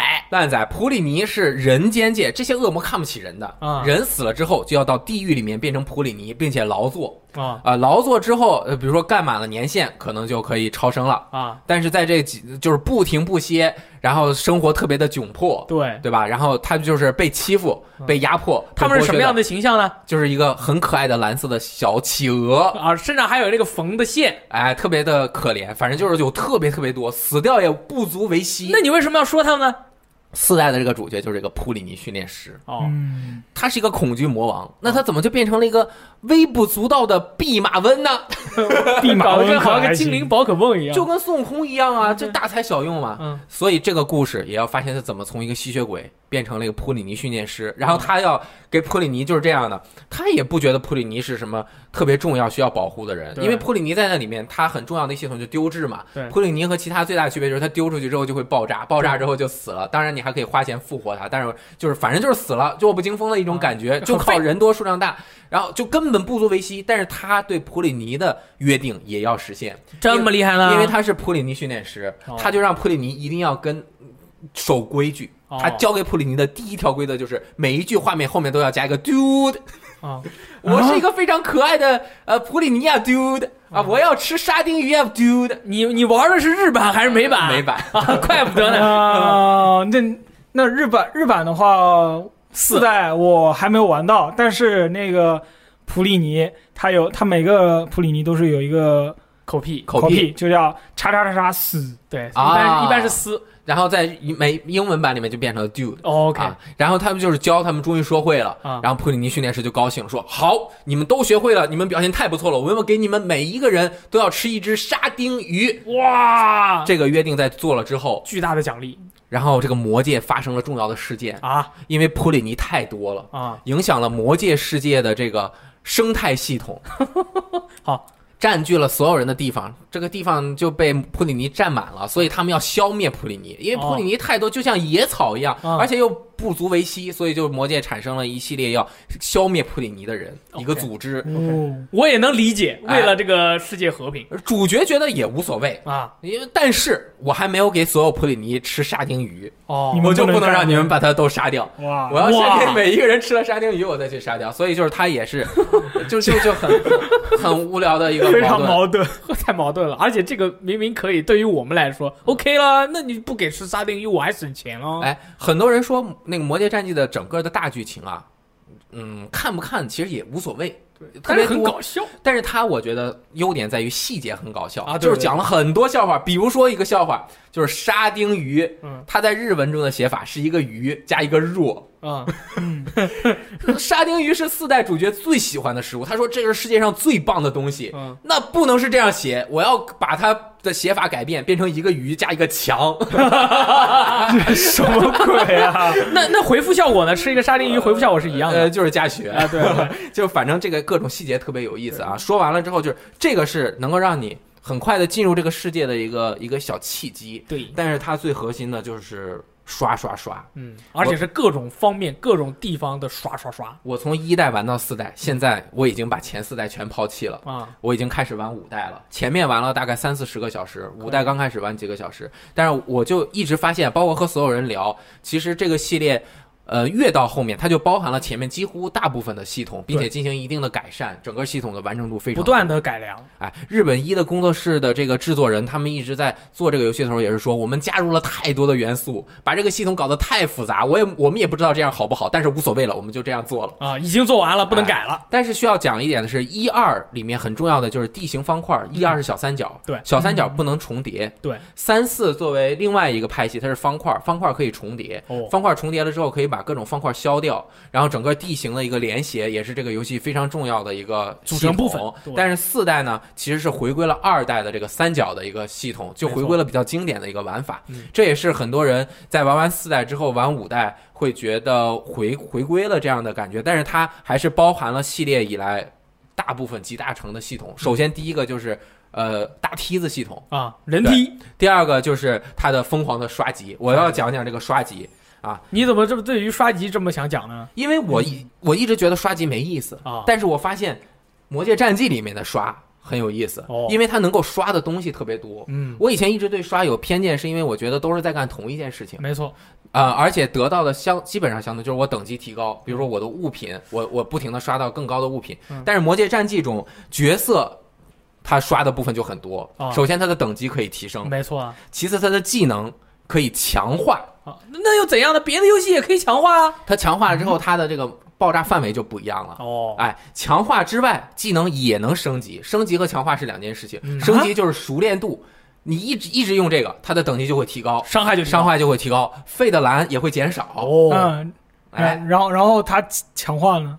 呃，强化就是可以强化它的这个，比如说魔攻击范围法原来是一个格，那我就可以变两个格，我变啊三个格，我变四个格。一个一个是强化它的伤害和它的魔耗，对另外一个是强化它的范围和效果。对，当然系列每一座它的这些小的东西是不一样的，嗯，就有的时候这个升级就能够直接加它的范围，有的时候就不行，但是无所谓，这些就是细节。嗯。你们去玩的时候就会发现，同时角色还有武器的熟练度，因为它里面有七八种武器人可以用，每个人呃，当然系列各也不一样。从五代开始说，就是回归了二代的系统，每一个人他适用的就是，比如说刚开始初级适用主角就适用剑和空手的这个拳套，没错，然后你练这个就会长得很快，嗯。然后你不停的使用，你就会变成 A，最终变成 S。嗯。当然，其他的不厉害的，你也可以刷到 S，也可以练对同时，不仅角色能刷，道具也能刷。嗯道具。别的游戏不就是掉可以更好品质的道具吗？是不是但就是掉九十九什么的？别的掉是你就用角色去打一个正常的副本或者流程去刷这个道具，对啊，但是这个游戏里不一样，哦这个游戏是要到游游戏的道具界里面去刷这个什么意思呢道具界对，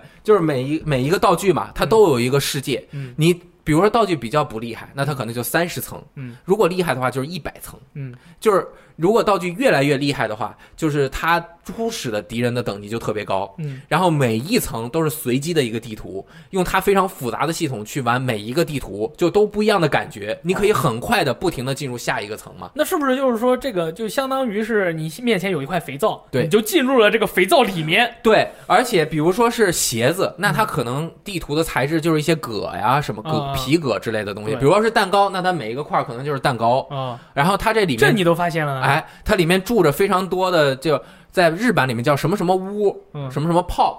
就是一种这个可以升级的一个一个东西，比如说它是 pop 十三，就是在第十三层的时候，你把它消灭掉之后，它就这个东西就变强了。对，然后如果是是美版的话，它就是 innocent，就是无辜的人。然后你刷了之后，这个东西变强了，就是你的这个道具就变强了。哦然后同时你不停的刷级，呃，就是刷层，你刷到十层，可能这个道这个道具就提升了十级，也有可能提升了十五级。提升之后，它的性能也就提升了。没错，这样子，你一个初级的道具，如果你刷到三十层，那它肯定也比那个很后期的道具要更厉害。嗯，然后就是你不停的刷道具，刷道具的时候，你还能刷角色，然后刷了角色之后，还刷技能，还要刷技能，就是这三个东西是就是九个维度，刷的特别的复杂。九个维，三个东西就变成九个维，三乘以三是吗？对，三乘以三，九个维度。同时，它最厉害的是，你不不是说你只刷一个角色，嗯。你还要刷很多角色，对，就是练各种各样的那个呃职业和各种各样的呃主技能配置角，还有你要配置你的一二三队，然后就特别特别的复杂的组成，然后你刷出来之后成就感就特别好。嗯然后你在召唤一个人的时候，比如说他是一个武师，没错我要先给他起个名字。啊，对，先先选一个职业，选完职业给他起一个名字，嗯起完名字之后再给他稍微加一点点的那个基本的属性，对吧？然后这个设定也非常有意思嗯。然后他说，为什么在魔界召唤来的人，你能够随便给他起名字呢？这个又不是你克隆出来的。嗯然后他们说没事，因为魔界中的这个战士啊特别特别的多，嗯，你随便起个名字，我们就能够在这个魔界中找到有相同名字的人，我们就可以把他召唤过来，让他哦，一起是这战这个斗设定这么牛逼，这这个原因都讲明白了吗？对，就是反正就是很你为什么会去找这种东西啊？我怎么没有看到过？他就在那个介绍的时候就说了，我就玩这么多年，我又不知道，对我也不知道，就是我是说明我对这个游戏爱很深，很强很强，细节玩的很到位。可以，然后召唤来之后就不停的刷，组成你各种各样的人，因为他是你召唤来的，你就和他产生了一段羁绊。嗯比如说我的那个战士用剑的那个人，嗯我在四代里面他就叫 Hans。H A N S，、嗯我在五代里面我也召唤了一个，我也叫 Hans。啊，同一个人哎啊，，使用冰魔法的小魔女，嗯我叫 Betty，我这里面也叫 Betty。你那有没有萨利啊？萨利有啊，就是他的真名的一个简写。哦每一次他都是一个盗贼，嗯我就在这个二代、四代和五代里面都使用盗贼。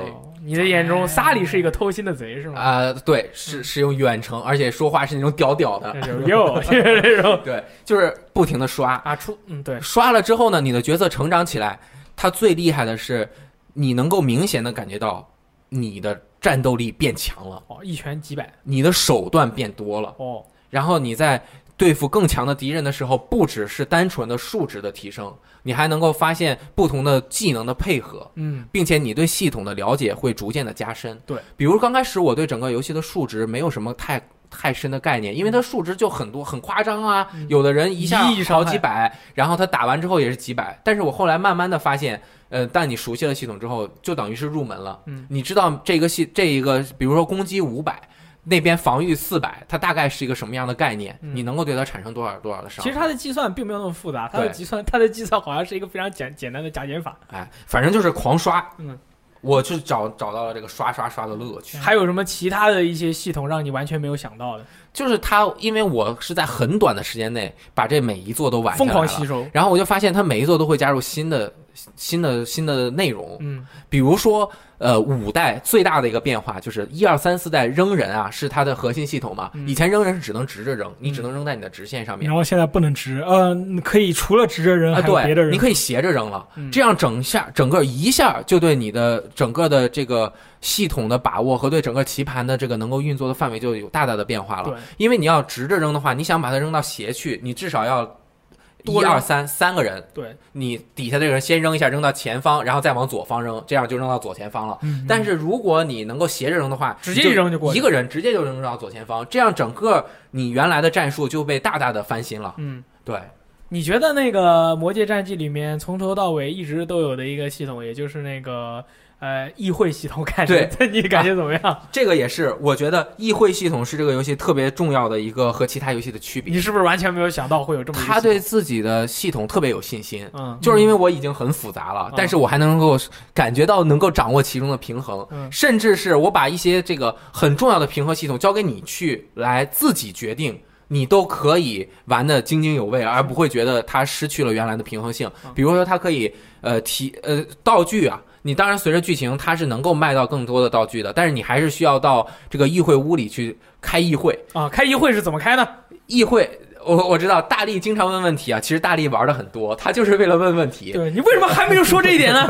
所以我要先说一下，省得别人都说你怎么什么都不知道。啊、呃，其实就是他要问问题，我来回答嘛。其实大力也知道，就是说这个还是大力告诉我的，这一点也是吸引我玩《魔界战记》的很重要的一个原因。完全没有想到的玩法，就是你会有很多个很高级的这个魔界的角色，他们在这个魔界议会中担任议员的角色，他们就是大佬，大佬和你的关系完全不一样。嗯。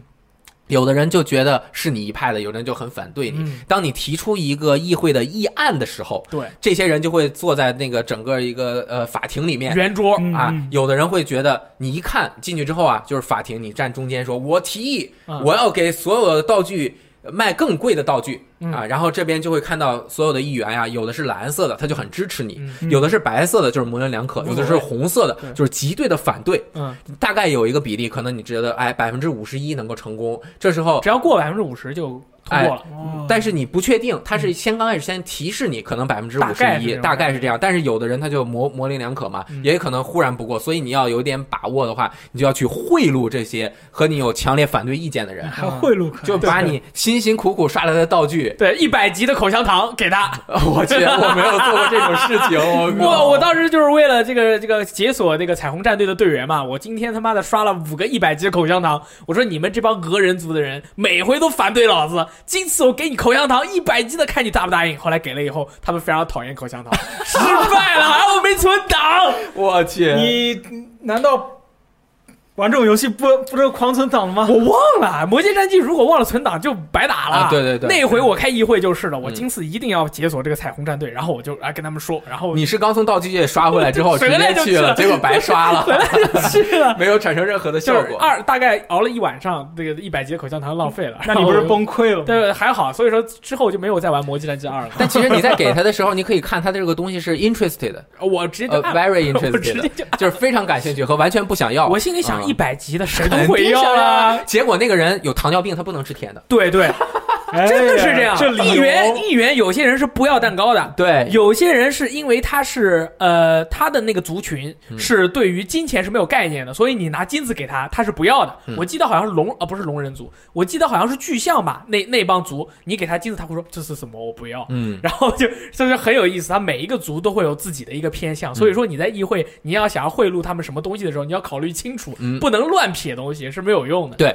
当你决定了，我说就是你了。现在这些人，我有的人我也讨好不了了，我已经没有东西再送了。那我们就选择开始决定吧。啊然后这样所有人就会举同意不同意，然后就看着那个进度条在这嘟嘟嘟嘟嘟嘟嘟嘟涨来涨去的。然后反正就是最后是决定你能不能得到好处。只要超过百分之五十，你你这个议议条件通过了，通过了。如果不通过，你损失的就是你的那个在游戏中积攒的一个资源。对对，就你没通过，就是你可能贿赂他们的东西就失败了，同时还有一些点数，就议会点数就失败。但是如果你这个都不通过，你还有一个办法，就是打人。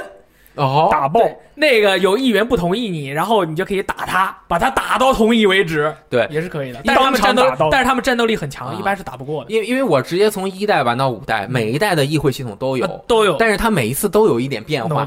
这次是这样，下一次可能是呃，我可以把我的自己的一些心腹安插在议员里，让他成为一个高级的议员，站在你这边。对对，还可以收买一些很牛逼的这个议员，这些议员有他的能力，比如说让周围的人睡着啊，还有把周围的人 他就不投票，他就不。投票了，把周围的人打走，然后就是用各种各样的方法，反正就是特别搞笑。然后完全想不到，议会能够做的事情非常多，对，包括你那个角色的晋级啊，你道具店卖的东西，对，还有有的系列里面有的作品是你能不能建新的角色，你是要议会通过，对对，你才可以建忍者或者是什么什么，哎，对，高级的，甚至是游戏中的一些 NPC 要不要让他穿泳装，都要议会来决定，嗯这 都行。对，甚至还有一个议会是，这还真没见，呃，那个。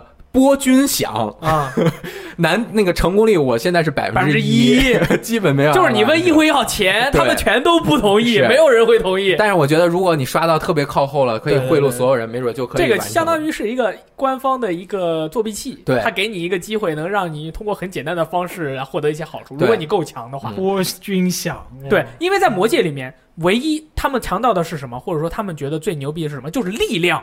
所以说，在议会里面，只要你够强，你什么都不用去做，你就打他，对。所有人都会同就意。打包。对，然后在游戏在议会里面，好像还可以改变游戏的难度。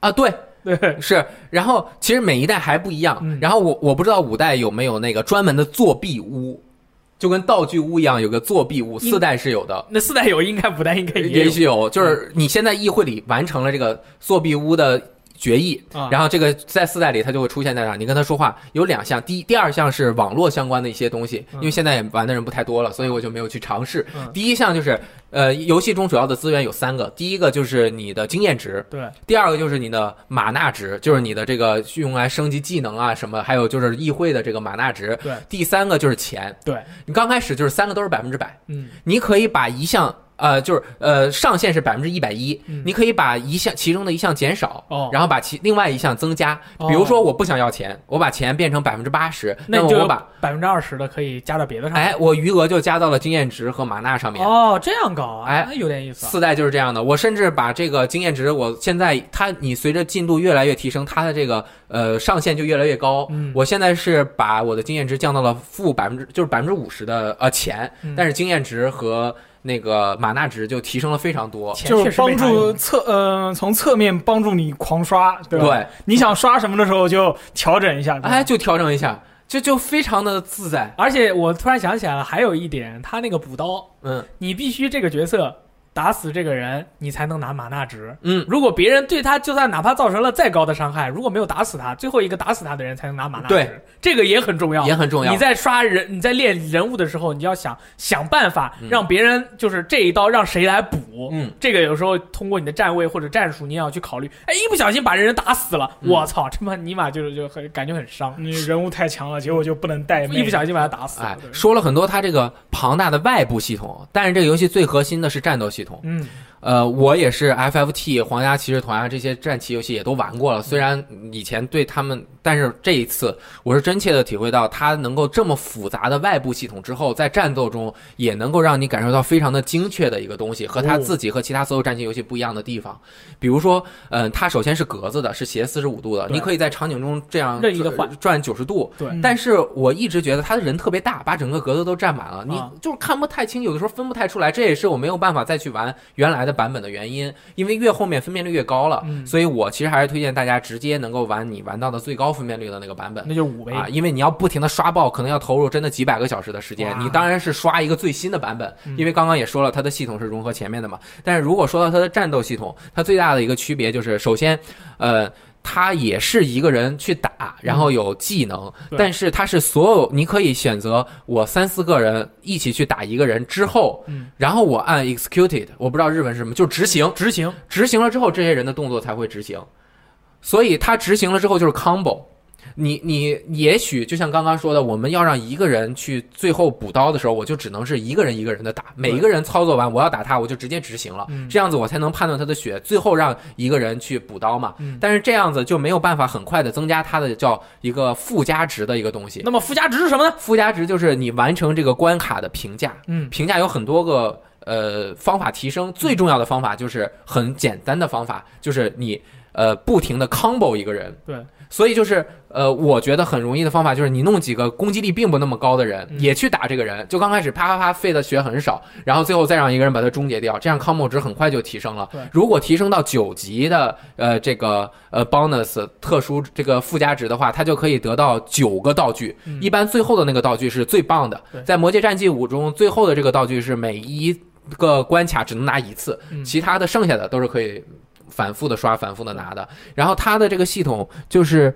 呃，因为职业特别特别的多，嗯。你就要考虑到远程和近战的搭配，还有就是它的连携系统也是呃嗯。有发动的几率的。嗯，比如说你让关系比较好的人站在这边或者是，师徒，或者是同一个放学部的人，哎，对，如果这个角色没有攻击之前，他任何时候都可以移动，只要你不执行他的攻击，他就可以随便移动。所以我经常是让这个人站在这儿，周围站三个，就是和他挨着的三跟他连携。都站好，然后连携完这三个人还是退回去。再退回去去和别的人连携。对。咦，对，所以说它它这个游戏整个他战斗的时候是分为两个阶段，对。首先是登录阶段，登录你的那个攻击的顺序，嗯然后执行执行你之前的攻击顺序对，不是说你打一下就是一下，你就可以还可以毁棋，就是你嗯。登录完了以后看了一遍，哎，这套好像不怎么样啊，全部点取消，所有人都回到初始点，然后再来布一下阵，嗯感觉就跟下棋一样。对，然后刷刷刷之所以能够存在并且合理，能够让人刷下去的原因，就是因为他在战斗中有足够的自由度。好玩儿，关键是你在这个呃召唤点，你的所有人都是在一个原点召唤出来的。那这个原点你能够召唤你所有你这所整个角色阵容中的呃任意一个人上来，啊但是你这一个关卡是十个人还是十几个人，反正就是有固定的数量的。但是你可以在任关卡中你把一个人调回来，重新回去之后你换一个人上啊，来，没错，所以这样就增加了你每一个角色的出场几率。对，这样就练爆，一个一个练。我跟你说，这是练爆！你对思考太多，一进一个关卡，哇，这个人看起来经验值好高啊，我要让他打，哎，不行，这个人好像打不动，我要再找两个人帮他多打两拳，哎再让他打。如果他只是能随便换人的话，也是不成立的。嗯，就是因为他能够投掷，对人和人摞起来投掷，你可以让你刚出来的人很快进入到很焦灼的战场的地方直接。撇进去。那对面扔过来，电脑一般电脑电脑一般也会扔人，嗯但是很少会扔。对，嗯，反正就是它的整个系统是非常复杂，又经过各种各样的调教结合在一起。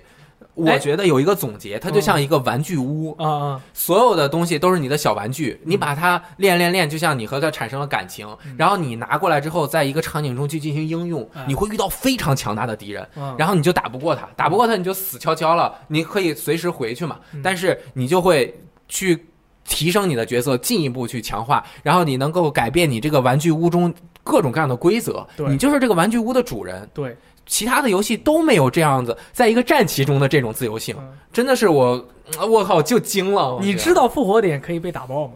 啊？对，怎么打？嗯就是会复活点会被打爆。如果复活点打爆的话，你可以你在这一关好像你的评价可以提高，但是哦你人死完就没有了，然后也不能换人。我去，我回来要试一下。你拿普利，点，你拿普利尼炸一下你那个复活点试一下，哦好像是可以炸掉的。我记得是二代吧开始有这个系统，但是用用的很少。嗯我有这个有一点这个印象，怎么样，村长？完全想不到对啊，你不用说了，我已我已经这个游戏都买好了，对准不对备完爆啊！你买什么版本？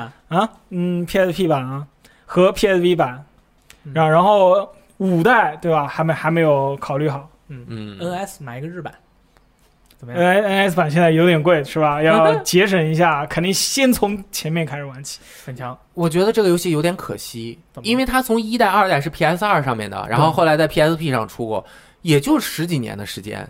就十几年蛮长时间呃了，，但是我玩了二十多年游戏了，我之前都没有玩过这个游戏。也没有听过吗？很少听。很很经常有人呃很少听，就是真正喜欢这个游戏的人特别少，嗯然后他也很难把这个游戏的乐趣传递给别人你。必须玩了才知道。就像我刚刚说了这么多，可能你没玩过，你也没有办法 get 到这个复杂中又有乐趣。哎就它复杂十个维度，你可能掌握五个维度，你就有乐趣了。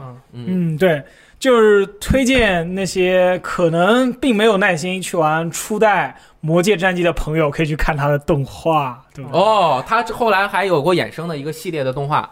呃，就是初代《魔界战记》的剧情是可以通过动画来看的。当然，当然，呃，因为因为它剧情比较胡逼，我觉得你们看完这个肯定会对这个游戏产生兴趣。对，因为它里面有一个角色，你知道叫什么吗？叫什么？叫中 boss。中 boss。对，叫中 boss，名字就叫中 boss。对然后很多人这说个就非常什么叫中 boss？好中 boss 就是他这样。好像这个游戏就是对整体的故事评价最高的，应该还是初代，嗯因为初代评价剧情最高，然后他还专门做了一个 D 二，而不是《魔界战记二》，是《魔界战记一》的二。就是一杠二。嗯嗯，对，然后好像故事也是根据一的去做的嘛，动画。嗯，然后这个游戏有特别特别多的太多要说亮点我觉得太多呃了。，比如说二代有一个很重要的系统，因为他们都是恶魔，嗯所以就是他们有这个犯罪前科，啊就是专门有一种票叫做犯罪票，嗯就是罪状，嗯就是比如说。你这个主角啊，我有一段时间我去打道具界，一下提升了二十级，啊然后回来之后就有一堆罪状，犯罪是升级太快，第二个是攻击力太高，啊呃，防御力太高，啊！呃，那个智那个智力太高，然后什么击败什么哪个族的人过多，对对。大量杀人犯，一下二十个罪状。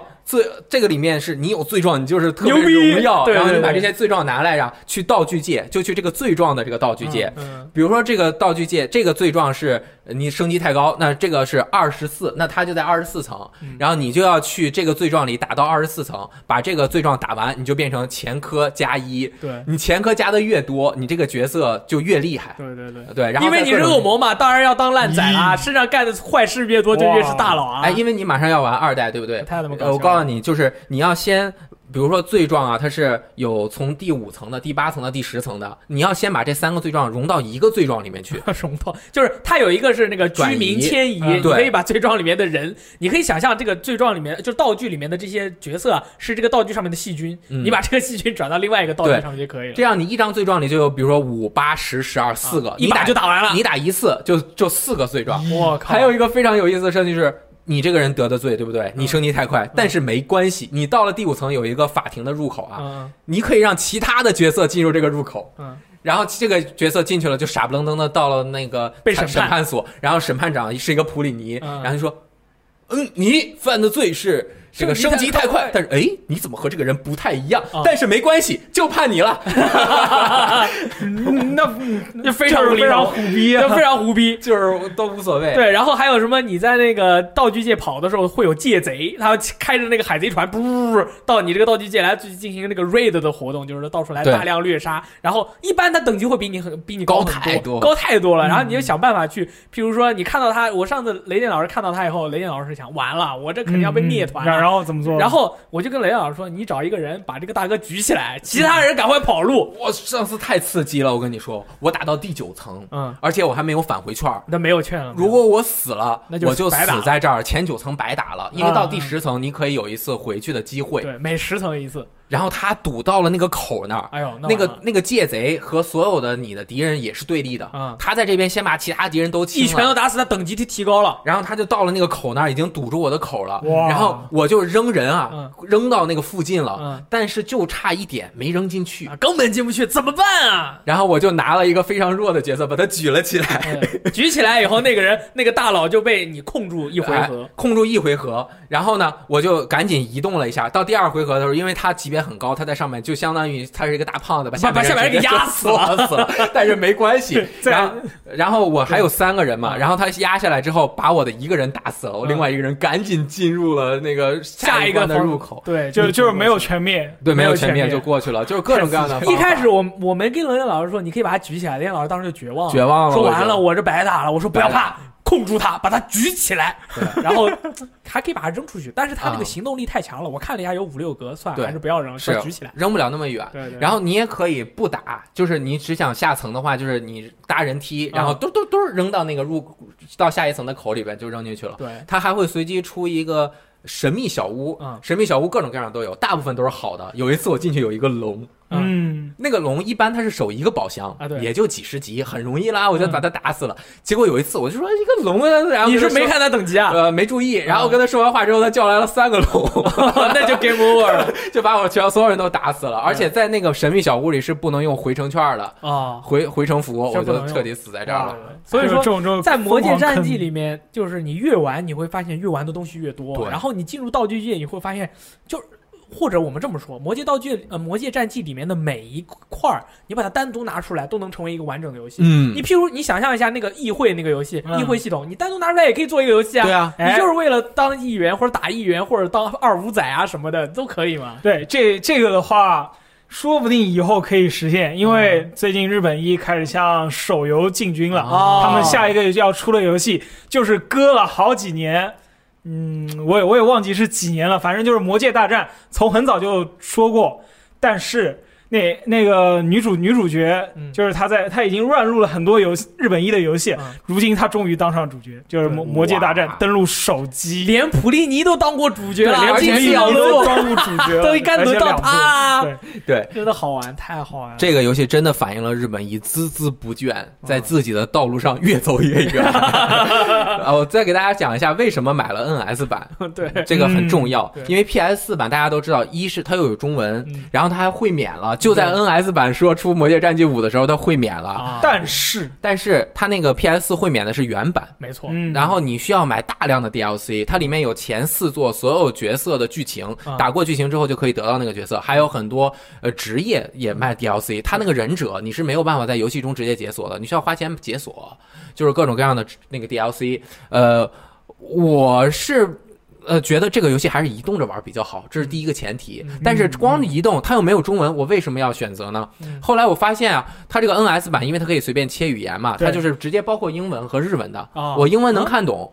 呃，NS 版买一张，它是有英日文两个啊对我靠，所以你买我买的是日版，我进去，我因为我是英文系统，我进去就直接是英文。哦，对，英文版我就能看懂了，因为四我就是玩的英文版，对，哎，然后英文版看懂之外，同时它《魔界战记五》它叫完全版，是包括了所有 DLC 的。你上去之后直接找那个 DLC 的人说话，你就直接能领二十二个小东西，就咚 咚咚，对巨爽。然后所以它那个大家买二手的话，也就三百多，三百五以内可以买到。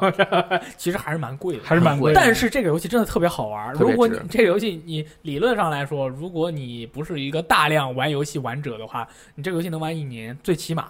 所以说，你可能买一张这个就可以玩，玩一直玩，一直玩，一直玩，玩玩对停不下来我觉得这就是我的血泪历程，我花了四十个小时才玩到五。啊！如果你们听了这期节目，你们还信我的话，嗯就是你觉得这种刷刷刷并且非常丰富的内容和成长的乐趣能够吸引你的话，你直接从五开始玩，直接玩你就赚爆了。对对要你就不需要再像我一样去玩一二三四，还花了很多时间。对，哎，对，像我这样的人，就是什么，一定要从第一代开始啊玩，啊是那有一个有有一个强迫症是对这样的，然后日本一这个公司啊，我再最后多说不一句不得不服。啊。然后它这个 DLC 里面有一个角色，五代里面嗯叫 Nisa，我不知道这个日文是怎么翻译。Nisa 哥哥，Nisa 没有 N，就是啊 N I S A，嗯，N I N I S S A，呃 N I S A 就这四个字母。嗯，然后呢？但是没关系，它代表的形象就是日本一。嗯，每个人有一个邪恶特质嘛嗯，他的默认邪恶特质是日本一，你碰一起，嗯，直接就是日本一。这个特质的特性是什么呢？是什么呢？你每玩十个小时《魔界战记五》嗯，它的这个人物的性能，这个人物的性能就提升百分之一。是不是刷子游戏？你刷了一千个小时，这个角色就直接提升百分之一百，我靠直接在那边放置 play，是是不是就很自由？这个大哥就跟日本一一样，我们开设开的时间越长，我们这个公司就越强。对，在同一个道路上走得越远，早晚我能够踏出路。同时，这个角色最有意思的一点，因为我玩的是英文语音，啊他在发招的时候说的是 “protect game industry”，啊，保护日本业界。呃，保护游戏产业。每次打一拳，保护游戏产业，特别的出戏，但是就是这样，很强。特别的有精神。你你这么一说，我想起来日本一，我也忘记是《魔界战记》的哪一座，应应该是《魔界战记》，就是他有一招也是日本一三个大字，这招就啊就叫日本一，对，就一个大很正常，我跟你说，嗯。日本一的《魔界战记》这个游戏是出现什么样的角色，说出什么样的话，叫什么样的名字，都完全有可能，只有你想不到，没有他做不到。对，各对种，各样。就是就是跟他现在在做的那那些事情其实很像就《魔界战记》，他那一开始那个想法，肯定也是，哎，一个非常具有独立精神的人想对现在已经不独立了，嗯感觉是他已经超越了独立了。对，太厉害了，他就变成自成一派。变态了，我靠！因为我还没有刷到很后面，嗯我最多的就是四，已经玩了三四十个小时，二三十个小时了。但是我我想我在五再玩到比较深入的后面的话，再给大家讲讲刷到后期的特点，啊，发现的一一路上发生的事情记到日记里，到时候跟我们大家分享。就是 VG 嗯游戏日记。但是我偷偷的窥探了一下在后期可能会产生的情况，嗯就是你在伤害特别高的时候啊，嗯你显示太长就看不出来啊，了，对它会把千位写成 K。啊，就比如说你十 K，比如说你打一万的时候，它就写十 K。嗯然后你的角色的这个数值啊嗯，如果特别长的时候，比如说你的血是九十九万九千九百九十九，或者嗯就就太长了，它就会顶格，就超出格去。对，他是故意的，对给你一种好像这个游戏被人改了血一样那种感觉。就是就是你会觉得特别爽。如果我到一天我的这个数值现在是打五百六百，嗯，到未来打到五十 K 的时候，我会觉得特别爽，你知道吗？在别人看来就是哦，这个游戏好 cheap 呀，我这分分钟就可以打五十 K 上来，其实是需要几百、几百、几百个小时啊对慢慢上锻炼。我花了几十个小时，我从五百变成了五十 K 的时候，嗯我就会觉得，爽哎呀，成就感满满的。但是真的很花时间，我去。所以说，我们今天就给大家分享了三个游戏：《超级弹丸论破二》，对，然后村长的深夜回，还有雷电老师的各种魔界战记。我去，这这这回真的是都是说的日式游戏，嗯也不知道为什么，反正最后最近好像发现，呃，日式游戏特别好玩儿。我以前有一段时间是觉得不好玩儿，然后之后发现确实。